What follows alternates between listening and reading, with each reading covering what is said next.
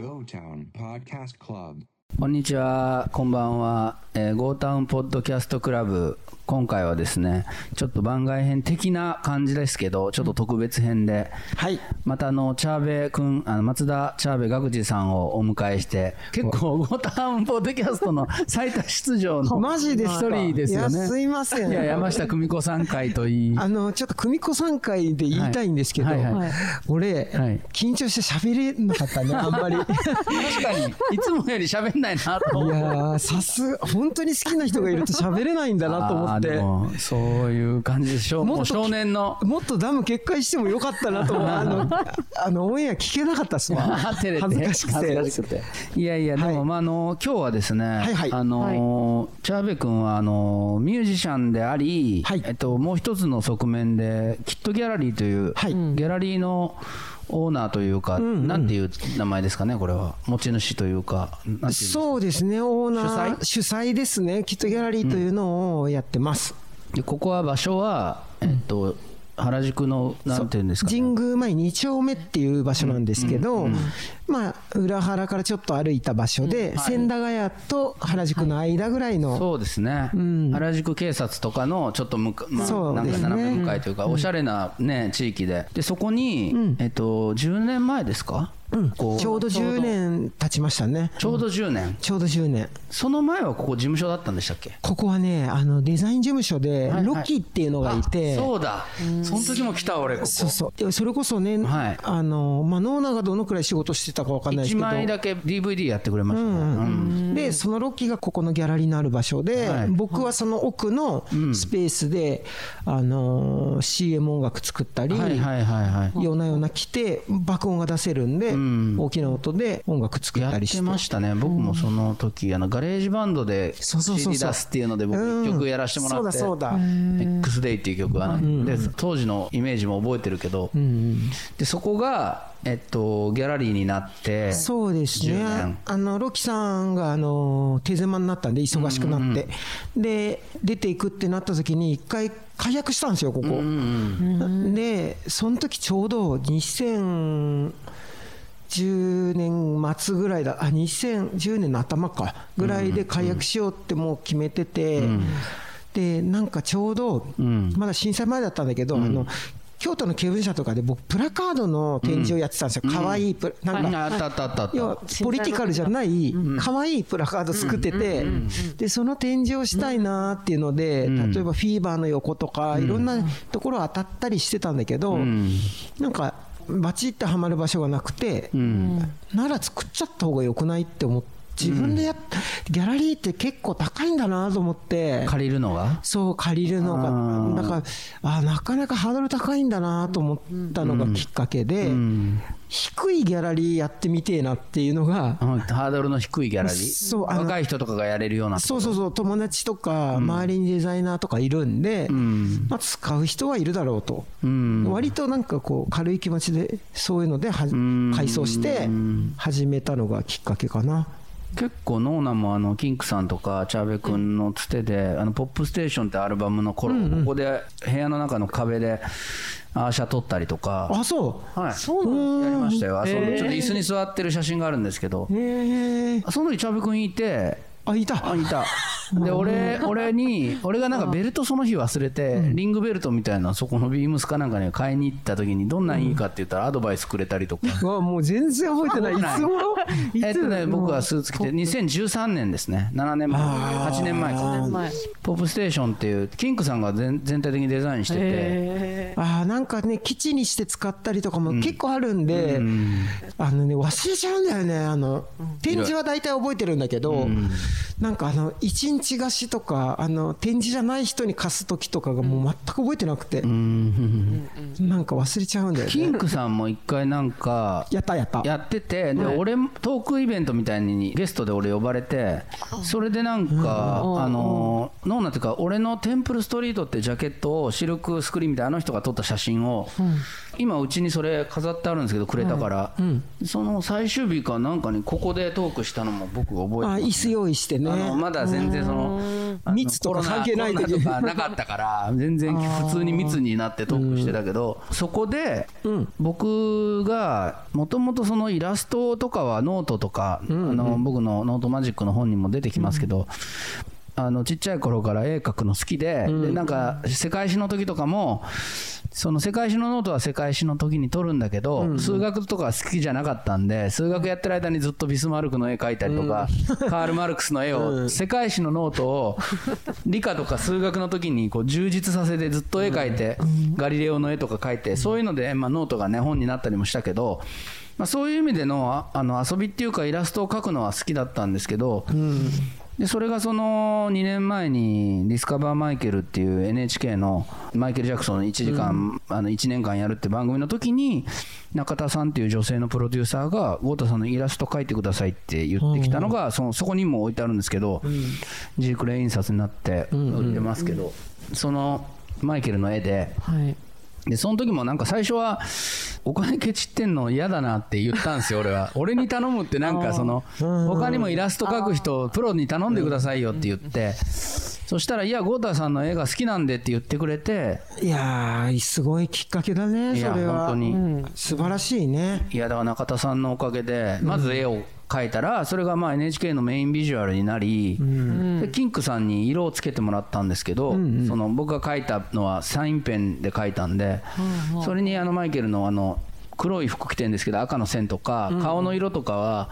キンクさんが最初色つけてくれてちょっと「スター・ウォーズ」みたいな色にしようって言ってやってくれて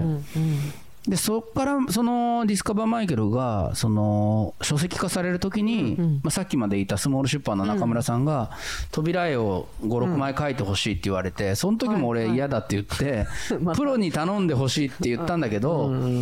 でもなんかいやそこをなんとかって言われて書いたらなんかだんだん自分でも楽しくなってきてその時サインペンだったんですよ。でその後、まああの戸井宏之さんっていう僕の,、あの近所の仲間がいて、その人がインスタ見てて「豪太さん」っつってこのキャンバスを23個持って、自分の使ったあのきあの絵の具とか、いろいろ道具を持ってピンポンって「今行っていいですか?」って言って来てくれたのが、10月31とか。はあ。今がね2月。2月の18日。だから 4, 4ヶ月経ってないよね。でそね。その人すごい人に物を教えるのがあの上手い人ででキャンバスの作り方こうやって作るここから書いてくださいってだからサインペンで書くのもいいけどアクリル水彩書いたらいいですよって言ってで書いたらあのーそのイラストレーション展をそのスモール出版がやってくれたんだけどその時にアクリルもちょっと書いてみて並べてんのを見てチャーベ君から連絡があってああはい「豪はい太個展やれば?」って言ってくれたんですよ。それがああもうそれはねいやー素晴らしい。やりやすいしさ 俺も。あとは単純にやっぱ可愛いなと思ったのがあってで豪太って字が綺麗じゃない？綺麗っていうかちゃんとこう可愛い字っていうか俺そういう人って絶対絵がうまいって思ってあてそうなんですか。あの曽我部君もはい。すごいいいですよね。綺麗な可愛いし。可愛い字ですよね。でマジックでさらっと描くのが全部可愛いっていうんで、だからなんかこう曽我部君に思ってることをさらにこう豪太が突き詰めてアクリルまでいったなーって感じで思ってて、なるほど曽我部さんの字も確かに好きだわ、まあミュージシャンもね二手あるけどまあ本当にマイケルもプリンスもめっちゃ絵うまいんだよね。ポール・マッカートニーとか、そうなんですか？ジョン・レノンもめっちゃゃ絵うまくて、おなんか味のある絵。でマイケルめちゃくちゃうまいんだけど画集が出ててギョッとするぐらいうまいのね。だからなんかやっぱり曲僕の中では曲作りってやっぱりその立体だと思ってるんですよ。曲作りっていう音楽っていうもの自体がやっぱりあの彫刻とかみたいなものでまあの音域っていうのはあるんだけど低音からあの高い音まで。でもなんかその発想としてはお同じっていうか絵とかと一緒で配置っていうか全体的なそのバランスをこう作っていくものだからなんかそこまで遠いものだって思ってなくてと思ってたんだけどただその絵に関してはもうあまりにも素人なんでこうキャンバス作りから始めたからでもチャビ君が言ってくれた時に何枚ぐらいで個展ってできんですかね？って俺が言ったら、大体20枚ぐらいじゃない？って言ったの。うんうん。でもその時まだ4枚か5枚しかなかったの。はいはい最初にやったのはイラストレーション展は、渋谷のですよね。バックワン、あれはどっちかっていうと本が発売されるためのなんかおまけのイベントみたいな感じで本の反則キャンペーンだったから、まああの絵もあのイラストだけじゃなくてアクリルも多少飾ったけど、ん。お店でレストランというかね、カフェでやるみたいな感じだったから、まあ今回はちゃんとした絵で。で20枚って言われたけど何枚に結局20枚描いたよ。20枚。うん。はいはい。ぴったり20枚。でだからなんかチャベ君とそこで約束したことを なんか最後の2週間ぐらいであやばいと思って一回伸びたんですよね。違うあのはいあのまさかその20枚って言った時に予期してない出来事があったんだけど、はい。はい。クラブハウスの登場っていうのがあって。クラブハウスができた瞬間になんか俺らのあれなんだろうと思って始まったじゃん。はいはいはいで、はい。まあまあ2日間ぐらいの間にこう主要な友達とかが入うんうんって、まあ、自分も覗いてて、はいはい。で豪太いつ開いてもいるけど大丈夫かなと思って。しかも夜深い時間にいますよね。ずーっと喋ってて大丈夫？でもあれやっぱあの瞬間の楽しさってあるから、はいあった。はいやっぱね 今はまあ落ち着きましたもんね、やっすごく。ぱあの最初の1週間ぐらいってギュッとしてて。してたしてたあれが一番面白かったな、聞くのが楽しくて、でまあ俺はなかなか参加しにくい環境だったから夜、でもだから豪太は まあまあいいけどな、まあ、俺はあんまいいのよ。それが10点でもやるし、はい。まあね、10点だったらまあちょっと寂しいよねそうちょうどぴったりのサイズかなって感じだよね、この20点うん20点。でもなんか僕もそれでやっぱなんやあのまあ20点書いたら確かにちゃんとできるなって俺も思ったんでその、なんとかその余ったことをやってるというよりは真剣に僕も今回やったんで。いやすごくいいよね。すごい。色合いも囲まれて映画かあ今日持ってきて、今日はあの実はその松尾清さんの「ゴータウンポッドキャスト」撮った後に来たんですけどその後、えっと絵を持ってきて今チャベ君が壁にいろいろ並べ方も考えてくれてかけてっていう今そこに囲まれた状態で喋っていると寺島ちゃんもね こう見てくれどうどう？で結構私服よね。いやこれいい。ーねいいですね。どどうですか？いやこの絵は。めちゃくちゃ可愛いですよね。色合いとかもすごく好きです。なんか知ってる人と知らない人いますか？若い世代から見て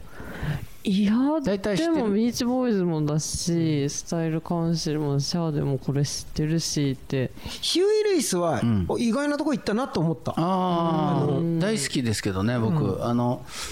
まあ MTV の中でこそうだね。のヒューリスはね横横幅が広いあのキャンバスを世界堂で買っちゃってあんまり考えずにいやなんか大きいのをちょっと書いてみようと思ったんだけどここの横幅って実はそのちょっと横長すぎて難しいのよ。で何書こうかなと思った時にあの昔のアナログで、はい。そのストーンズとかでもあるんですけど表に3人ぐらいメンバーがいて裏に3人ぐらいメンバーがいるみたいな、ちょっとあるある、ダブルジャケットみたいな、ね、そうそうそう。主要な、なんかミックとかキースは表で、ビル・ワイマンとかあの 裏みたいな。例えばああいうなんかお折った裏まであるジャケットみたいなのが何かないかなと思った時にこのヒュー・ルイスの「フォア」っていうアルバムがまさにそういうアルバムだったからあとなんか普通におじさんだからみんな、なんかおじさんが6人並んでるって面白いなと思って、いい。これはちょっとまたでもチャービ君が「ビーチボーイズ書けば」とか、スタカン書けば」とか言ってくれたの割と聞いててでこのスタカンに関して言うとこれはこねれすごいいいよね。これは欲しいもん俺が。あ本当ですか、動いている。なんかこれは、あのいわゆるアーシャとかジャケシャを、あのイメージしたんじゃなくて、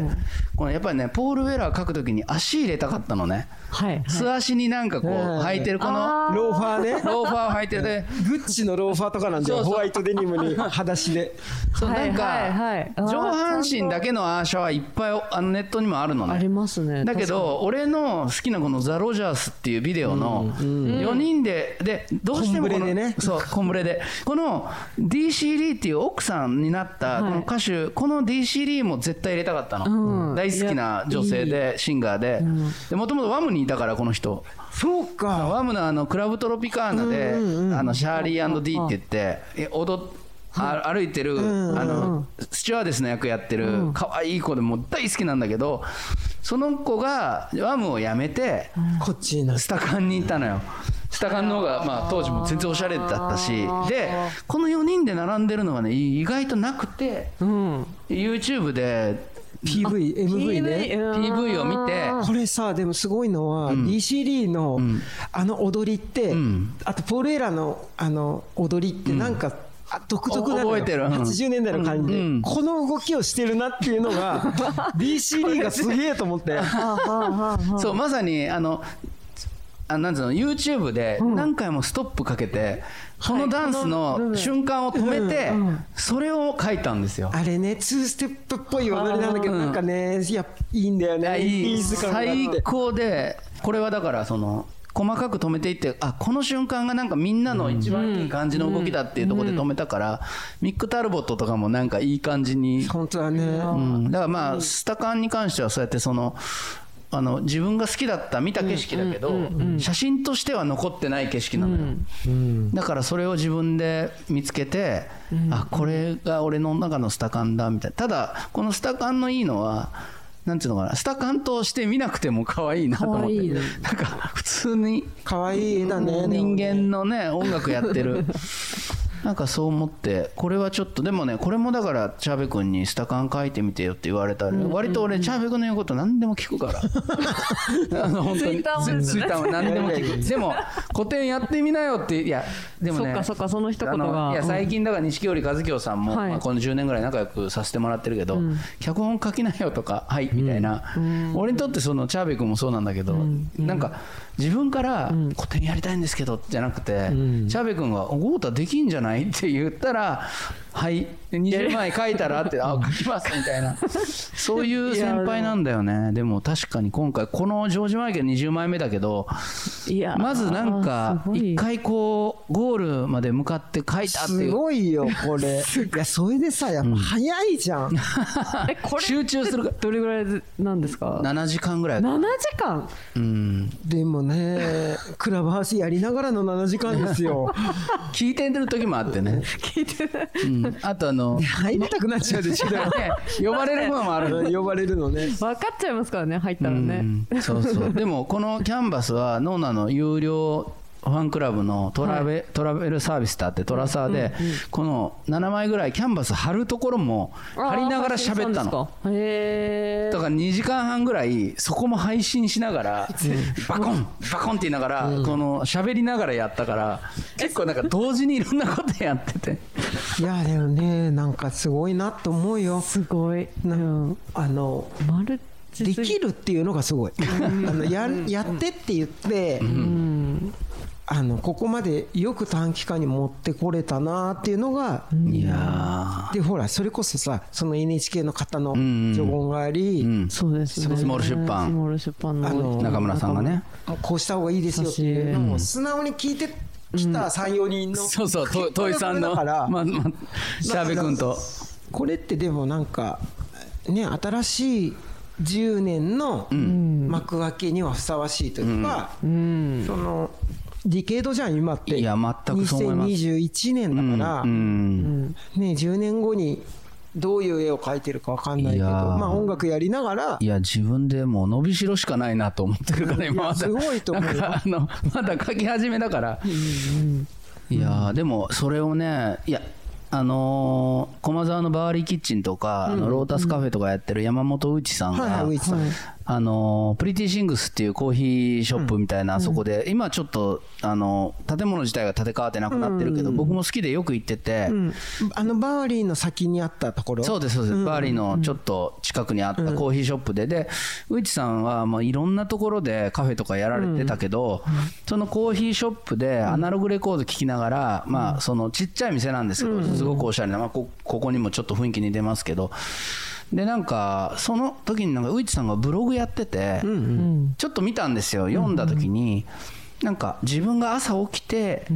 なんか今日あプリティシングスの店のに行く日だと思うとすっごい嬉しいんですって、なんかそういう自分でいたいっって書いてたんですよ、その。はい。だからこの店を作って、だから好きな音楽聴きながら、コーヒーをコーヒーショップだからお仕事であり仕事じゃないみたいな、ね、そう多分そのいろんな成功さ,、されてお店もどんどんでかくしたりとかいろいろあったと思うけど、ういちさんのそのし多分幸せのその自分の中でこのプリティシングスに行ける日じゃん今日って思ったら嬉しいみたいな。それすごい僕もなんかいい話だなと思って。僕もまあレコーディングの日とかやっぱ嬉しいんだけど今回やっぱり絵描いてる最中にすごいそれを自分が思っててなんか楽しいなって。まあ実際自分の好きな人しか描いてないから。ね。だからあのねここにはなんかこうピュアさしかないっていうのがとてもいいなっていうか。そうですね。ね。セレクトも全部豪太さんですそう。ねマドンナ書くにしてもやっぱりこのイタリアンズ Do it better ベターっていうこのいわゆる T シャツ着てるマドンナがいいなって思ったりとか、はい。いやいい。いやうん、あとまあちょっと最近ねそのも森喜朗さんの女性蔑視発言とかがあったからそれでシャーデーとかやっぱ女の人の好きな人書きたいなって思ったのもあってまあその DC リーもそうですけどうん。だからまあまあシュプリームスもそうだしやっぱなんかこうなんか自分の中ではいろいろこの4ヶ月でしたけどなんかいろいろ考えたことをこう絵の中に凝縮していったというか。まあ最初はその本当にモータウンの映画がすごくこう自分もノリノリだった時期だったんでマービン・ゲイ・タミー・テレルからシュープリームス・テンプスってモータウンばっか書いてたらチャーベ君がちょっとビーチボーイズとかもか可愛いんじゃない？みたいな。だから豪太がね好きなものとか影響を受けたものはいや。絶対書いていいとう。んうんうん思うなんだか分かんないものよりはもそうう理由があるから 理由はありまくりっていう。これ好きなんじゃないのみたいなのをただ言っただけであと書いてほしかった。ブラとか可愛いじゃん絶対そうですね。可愛いこれ。コンパクトさもいいですよね。これしかもさやっぱちゃんとブラってすぐ分かる衣装の時なの。はいそうそうそうそう。結構ねヒそれなんか着ててね。そうフィラですそれ。その時そのなんか誰かを書くにしても、まあ、マドンナはちょっとそのイタリアン・ドゥ・イット・ベターはちょっとなんていうのかなあの変化球でその後ろにマドンナが踊ってる絵を描いてそれでなんかバイトしてる女の子が夜はクラブで踊ってるみたいなそのアーティストしてるみたいな、マドンナってそういう苦労してあの輝いた人だからなんかなんかフラッシュダンスの。そうそうそう、アイリーンキャラの、あそうそうそうそう。だからなんか、いきなりマドンナが、こう、けばけばしく、こう、セクシーな衣装をしてる絵を描くより、この、なんつうのかな、ボーイッシュな、普通になんか可愛いマドンナが、パパドントプリーチのあたりのマドンナなんだけど、なんか、ライカバージンとかのマドンナじゃなくて、髪切って、あのー再登場したニューモードのマドンナの感じとか、まあ、一応ね書く人のこの時代のこの瞬間っていうのを切り取るのも、やっぱそれがなんかもう書く前に決まってるっていうかなんか良くなるのが、ジョージ・マイケルもやっぱいろいろ考えたけどあのこのフェイスのジュークボックスにもたれかかってるっていうのが、で最後やっぱり自分もこう20枚書くって決めた20枚目でなんかよく考えたらこれジュークボックスに80年代にやっぱもたれかかってるっていうのがなんかこうジョージ・マイケルってこういろんな昔の曲のいいとこ取りしてるとかって言言われてたから、でもやっぱりなんかそのいっぱいいい曲があって俺がいるっていうことをなんかこう示してるんじゃないかなと思って過去のものだからジュークボックスって。リスペクトも感じるってことだよね。過去のそうそうそう。だから今回この、その古典西寺豪太古典ファンクビジョンズも2021もなんかそういう意味では自分のジュークボックスみたいなもんだよねってなんかチャベ君とのやり取りの中でも、うん確かに。豪太の DJ だよねってみたいなもんだねって言ってくれたんだけどあそういうことかと思って今までコロナでね今まあ DJ とかもできづらいじゃん、だけど、その中でやっぱやれることとしてのこの古典っていうのは絵描くとかはなんか面白かったなって、いやにしてもねうまいよ。単純にうまいと思う。あのうまいさっきバランスとか言ってたけどやっぱなんかこう人物のバランスがすごくいいなっていうかもうなんかに似てるようでも似てないっていうか豪太のタッチがあるよなって思うとこれはもう、あの描き続けられるパターンだね。まあ確かに、同じ絵を色違いでねバックの色とか違って描くのも面白いなと思って、全部下下絵を残してあるんで、あのマービンとタミーとかはあの本当に色が変わればまた全然見た目違うから。だから描けるといえばあの全く同じには描けないけど、ちょっとずつ違うっていうのもまたいいなとは思ってるんで、最初は鉛筆で描くの？下絵は。どうやって描くの最初は、えーサインペンで描いたり、うん。あ鉛筆で描きますね。最初鉛筆で描いて、それあのトレースする紙、うん。なんか、はい。なんかそれをその土井さんと一緒に世界堂連れて行った時もらった時になるほどこれねそのまま1枚目からキャンパスに書くんだと思い込んでたら、はい。ともかくまず下絵を描けと言われて、うん。で下絵の下に、そのカーボン紙みたいなのを引いて、はい。で写してそれをもう一回なぞると、ん。赤とかで。はい。はい。はい。そしたら、あの形が、あのキャンバスに映るから、はい。それにまあ色塗っていくっていう作業なんですよ。だからそのマービンとタミーもこれ3枚描いたのはその下絵を3回こすってるっていう、うんすごいね。うん、でなんかそしたらこれ最初このあの白いマービンとあのタミーの緑のやつ描いたら、イインスタですごいみんなが褒めてくれて、嬉しくなって、ベルビブ・デ・ボーを描いたんですけど、これ これねなんか、はなんかあこっちだ。最初にあのステアーズって名前つけたあの、うん階段。か階段があのアルフォを描いた時に、はい。なんか後ろに色塗ってみようと思って、塗ったらむちゃくちゃになっちゃったんですよ。いやだけどこのでもそのさうん、感覚って、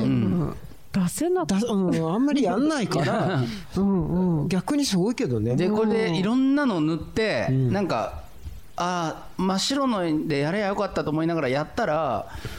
これをなんかダメ元でアップしたら結構イラストをやってる人とかがん俺こっちの方がいいと思うっていう人がいて、このベルビブ・デ・ボーの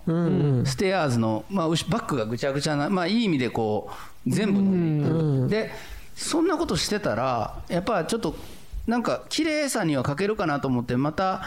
あのキャンバス時に書くのに戻したらあの大阪の桜井はじめさんから、あの連絡が来て、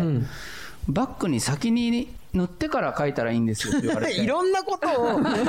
いろんな人すすごいね。進行形でそうそう。全てを取り入れていった結果そうそう。にそう。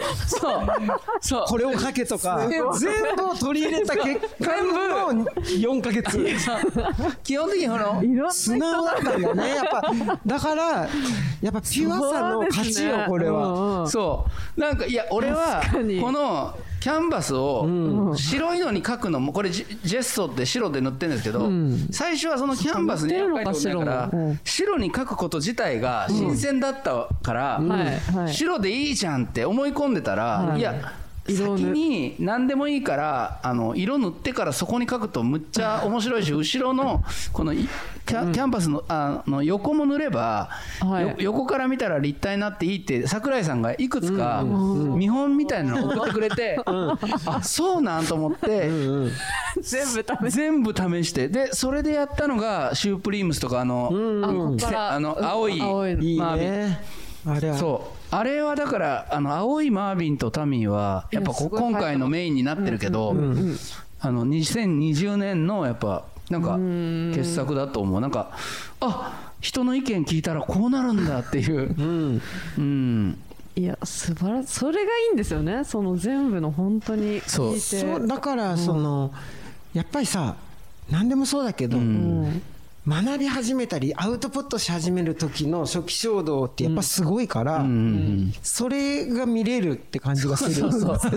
あのもう本当に、なんか鹿かなんかが歩き始めてから、うんうんうん。でジョージ・マイケルは結構もういや。自分の書き方が完成したなと思いながらやったんで、いやーあの黄色のシュッシュってて線入れるのとか全部にやってんですけど、うん。全部絵描いた後に黄色と白でこう、はいはい。なんか動きをつける時に他のやつもやってて、でスタカンはねあんまやりすぎると良くないなと思っていやこれはあんまやらなかったんだけど、でもジョージ・マイケルはそれのなんか一つ完成形というかそれで途中でさっきも言ったんですけど途中まではあのサインペン書いてる感覚で全部にあの黒い縁取りつけてたんだけど輪郭ね。輪郭。うんそれをやめてみようかなってこのブラーから思ったのかな。うん。やめて、あの普通に絵だけでその黒で縁取りしないとなんかぼわっと浮き上がってなんか可愛いなと思って、はいはいはいつまり漫画的なものからうんうん。発展したってそうですそうです、だからこのブラー最後に書いたブラーとか、このヒューイ・ルイスとか、スタカンとかあとマイケルもこっちのマイケルは手とかもそういうふうにはやってないんですススマイル、あとシャーデーも基本的にはその絵としての影だけで、あの上達。ーなんか トライトライアル。本当に、いやー。なんかそれもねああと思う。可愛いな。なんかこのアクリル画でしか出ないタッチになるなと思って最初は本当にサインペンで描いたからそれがなんかね当たり前だと思ってたんだけどなんかちょっとこのニューエディション書いた時にあれ？なんかちょっと縁取り当たり前すぎたかなって思ったのがきっかけかな。うん。だからなんかこの、うん、このスタカンはやっぱなんか可愛いよね。かわい。いすごい可愛いかわいいひょこっとしてる。ね、だからやっぱりそういう意味ではだんだんあの学んできたというか。いやー嬉しいな。でもチャーベ君と、はい。あのデザイナーのキンクさんはいはい。が一緒の中にグループに書いたらすぐ送ってたのね「はい。いね!」とかって言ってくれるから。もっとこっちもね。ノリノリになって。そう。まあ今日あのこの日に、あのて展示の,、ん。あの夜ちゃんとやるって決めてたから、うんうん。あのチャーベ君とは。だから書けるとしたらきあし昨日の夜までに20枚書かないと終わんなかったから、はいはいはいはいはい。できいやー素晴らしい。できたてほやほやの。なかなかこっからまたねこっからのスタートで。でもたでも楽しかったな。まあまた書くと思うけど、あのーなんかまあどっちにしてもさ、うん何をやってもそうだと思うんだけど、一回自分の中でなんか飽きるみたいな気持ちも出てくる時はあると思うんだけど、なんかその都度目標があればん。絶対大丈夫っていうか、大阪で例えば個展をやりましたすね。うん。見てくれる人どんな人がいるかなとか考えるといいからなんかこの豪太のピュアさは絵に関してはもう失われたくないね。ゆしかないもん。これからもだって言われるね来た人に言われるかもしれませんね。久保田さんこうした方がいいですよ、うん。みたいなこと言ったら。あやってみよう。あ すげえでかい立体とか作ってたりしてるの、ありえますよね、何でもいいと思うんだよね。なんかその音楽とはまた違うことだから、うん。できればこう、そういうのは育てたいなっていう僕の気持ちなんで、いや本当に今までだから、まあ、2000年代の途中あたりから、まあ、トークイベントをロフトプラスワンとかで最初やってて、2000年代の頭かトークミュージシャンがするってむっちゃ珍しかった時にマイケルの話とか和田翔とかとやっててそしたらなんか面白いってなってからやっぱり何年か経ってからラジオでそういう話するようになって。はいで本書いたりしたのが2010年代でいっぱい本書いたんだけど、でもなんか次はこういう絵を描いてでまたこの音楽聴いてみようっていう、でこの実際ノーナのファンクラブでもこのスタカンのロジャースで、ロジャース見た子がもうすでにこの絵を見てどんな歌だろうと思って見て好きになった人っていあーそういてう入り方もありますね。だからヒューイ・ルイスなんてそうだけど今いきなり聞く人いないかもしれないけど。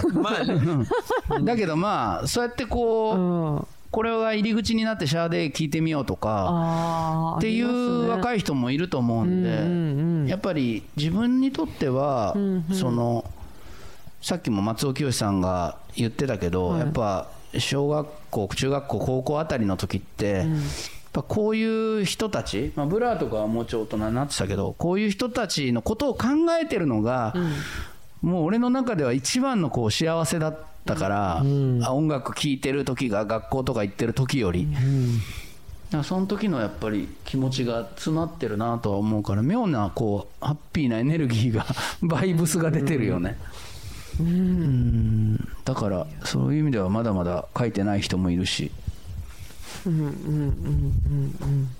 そうね楽しみだね。うん楽しみです。嬉しいっす。いやなかなかできることじゃないんで、本当ですか？そうですよね。絵が好きでも、うんこんうん。なんだろう。ね例えば僕と出会ってなかったらきっとギャラリーはないかったりするわけだし。うん。あそうですよね。古典っていうのはやっぱなんかその巡り合いもあるし自分の引きもあるしうん。豪太のこのトントン拍子で来るっていうのはやっぱちゃんと面白いものを作れてるのとやっぱ人だね。あ引きだね。あいろんな人がねやっぱり。そうまああと今コロナでね僕らもいわゆるライブが減ったりとか、でもそれがなんか僕もなんかどっか負けず嫌いなところがあって、それででき何もできなくなった楽しいことがなくなったっていうのはやっぱ嫌だっていうのがやっぱあるというか、まあもっと言うとやっぱり今までのそのままの流れが、まあ、年齢的なものもあるけど、続いててその楽しくなくなってくるギリギリだったなって思ってもいて、うん。わかるわかる、うん。だからそうその、まあ、やってきたことがいろいろこう成熟していって、次のフレッシュ何みたいなタイミングってなんか俺結構今の気がしてて、自分もそうなんだけど、うんだから豪太をある種羨ましく思うよね。このうん絵というものに出会って始めて、うん。だからなんかすごくいいなって、うん。いやでも本当チャーベ君のはねこうやってギャラリーギャラリー持っててこんなねいい場所でいきなりできるっていうのも嬉しいし、まああとはやっぱり今緊急事態宣言とかもあり、こう東京以外の人が、今はあの本当だったら大阪とかからも来てくれる人いたと思うんですけど、それもあるから、まあ、ちょっとこれで僕があと1年、2年、真剣にこういうさあの楽しみながら続けてたら、またいろんな街にね、絵を持っていけることっていうのはあると思うし。それで最終的に目指せ画集だからね。画集画集、今ねいろいろスキャンとかしてますけど、あとなんかとお店やってる人がいっぱいいると思うんで、そういう人がなんか例えばですけど、例えば山形のなんかどこぞのどこどどこぞのカフェで、波中うん。いやいや適適当にその何があるかわかんないけどどっかの町のカフェで例えばこのジョージ・マイケルが置いてあるとかでそしたらまあいろんな人が見に行ったりとか僕もああの絵がここにあるみたいな北海道に行ったらこの絵が置いてあるとか。そしたらやっぱりそれはまたみんなが何か行くその原動力にもなると思うんで、このコロナがあのあと1年ぐらい続くかもしれないけど必ずどっかで収束した時に、またみんな旅に出たいって思ったりするはずだから、そうだね。その時にこういう絵があの喫茶店とか、それみんなが集まるところにもしすあの僕の絵を好きな人がいて飾ってくれてたら、そういう時にまたこうシャーデーとかをそこで見たりしたら結構感動するだろうなと思って。うん。うん。だからそういった意味でもねあのなんかいいものだなって。うん。で僕あのちょっとそのファンクラブの話の中でもちょっと言ったんです和田誠さんと安西水丸さんの絵をはい。直接ご本人たちから買ったことがあって、でその時やっぱり誠さんがめっちゃ喜んでくれて、絵を買った僕に対して、まあ翔の友達だっていうの分かって。で昭和高校生の時ギター抱いて寝てたんだよって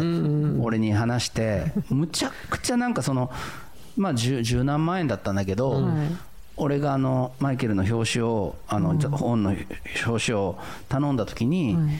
あのその当時の新潮の担当の人が「いや和田さんも大御所だから文庫とかはやってくれないですよ」っつって、まあ、文庫ってやっぱフォーマットがあるから、全体をやる単行本だったら可能性あるけど、文庫本はその表面しかないから。あの頼む頼んでもや普通は引き受けてもらえないと思いますよって言われたけど、そこをなんとかって言ったら引き受けてくれたの、だからそれのまあお礼で個展に行って、で絵を買ったんだけどそれって俺のもう本当一生の宝物だから、うんそうやね。水丸さんも亡くなって、誠さんも亡くなったけど、だけどやっぱりそれで俺にその後あの和田さんが俺のこと書いてくれたりした絵を2枚くれたりして和田翔君通じて、でもそれもあいつ絵買ってくれた子だよなって思ってくれたんだと思ってて、でもやっぱりなんていうのがそういうそういうアーティストにとって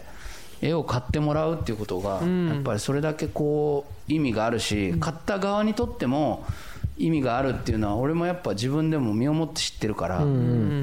だからやっぱ今回の絵もね誰が買ってくれるのかなとか思ったりするとこの後も楽しみだなと思いますけど。うん。本当ね。うん。で大阪とか行くことは決まってんだよね。はい、大阪が4月で、4月。はい6はい。月に福岡っていうのが決まってて、でまあ6月の福岡はもう多分丸新しくなと書き、だからまあ今の20点はまあ一番最初に描いた絵とか自画像は売らないでおこうと思うんですけど、それ以外はあのいろいろ考えたけどやっぱ買ってくれるなら買っていただいて大事にしてもらうのがいいのかななんて思ったりもしてるんでまたねうん。あのちゃんと記録には残しながら、あの書き続けていきたいなと思いますね。いやーでもチャーベ君またあ開始したらまたいろんな話が出てくるでしょうね。あのーこれこれやってくれてありがとうって豪太は言うけど、俺ねこれねよそでやられたらめっちゃじらったわ。うん、絶対自分のところで最初にやってほしいって思ったから、え。これねどっかでやってもちろん行きますよ。見に行きますけど豪太だったら絶対うちでやりたいって思ったからあのやれて嬉しいですよ俺も。ー、ありがとうございます。あのトートバッグとかも、あ販のチ売する。ャーベ君がプロデュースして、グッズね。グッズを、だからまあオリジナルはもちろんオリジナルなんで、僕もそれなりの値段であの適正な値段で売るってことになると思うんですけど、でもその持ちやすい複製物みたいな。そうそうグッズは、あのー結構大きめのトートとか、可愛いよね。それも俺は別に基本的にはお任せしてて、チャーベ君とキンクさんがすごい得意で俺もいつもかかっこいいと思ってるから、今回そのキットとのコラボレーションで作ってくれたのがいくつかあるんで T シャツとか、それもキンクさんとチャーベ君に基本は任せて、あの小さいミニトートだけはファンクラブからすごい要請があったんで自分の自画像を描いて作りましたけど。あれいね。あああれはあれで。うまくいきましたあれうも、ん、ゴタポの、あれをね、あそれでもなってますうね、ん、書い書きましたけど、でもまあ、本当、そういう意味でも、あのこれからあの絵だけ絵、絵の、俺の描いた絵をグッズとかではもあの持ってもらうこともできるんで、またちょっとね、新たな展開が楽しみだなと。ですね、まあ、ひとまず近郊の方ははい。時間があれば見に来てもらえたら嬉しいな、マスクして見てもらっても、あの今やってるんですよね、まさに、今日始まった。そう。22から日曜日まで、20日曜日まで、日曜日って何何日だ？えっと22から。20 8? かな、2月そうですね。最後の最後の日曜日ですね、いやーまあ僕もできる限り来て在労してで在労してる時に多分そのツイッターとかインスタとかで今日行きますみたいな形でやるんでまあ。それ以外俺がいるから。あそうかそうか。基本。チャーベ君がいるから。そうだそうだ。そうだ。まあももし本当に買う人はやっぱり本人から買ったりとかあのいいたらいいなと思う人もいるかもしれない。まあなんかそれ絵絵が売れる売れないというよりも、豪太のこの熱量を見れるっていうのだけでも絶対面白いんで、あこのここから線がなくなったのねみたいな。これね。そうすごい。これは可愛いよなスタッフ、うん。っていう。なんかこういう才能の一面を見に来てもらえたらいいですね。うん。まあいい場所ですねここは本当に、てな感じですかね。はい。はい。ありがとうございます。チャーベ君の 来てもらう、えー、ゴータンポッドキャスト、はい。まあ特別会ですけど、寺島さんとはい。西寺豪太初個展、はい。ファンクビジョンズ2021の開催会場であるキットギャラリはいーからお送りしました、はい。えーチャーベ君何度も何度もいつもありがとうございます。ありがとうございます。はい、えーまた来週。また来来週は、えーラムライダーとそれからウム君の、えーきラムラム君とウム君が来てくれたちょっとクラブハウスのそうですね。あの頃の事情について、まあ、話そうかなと思ってるんで、えー引き続きお楽しみください。ありがとうございました、ありがとうございます。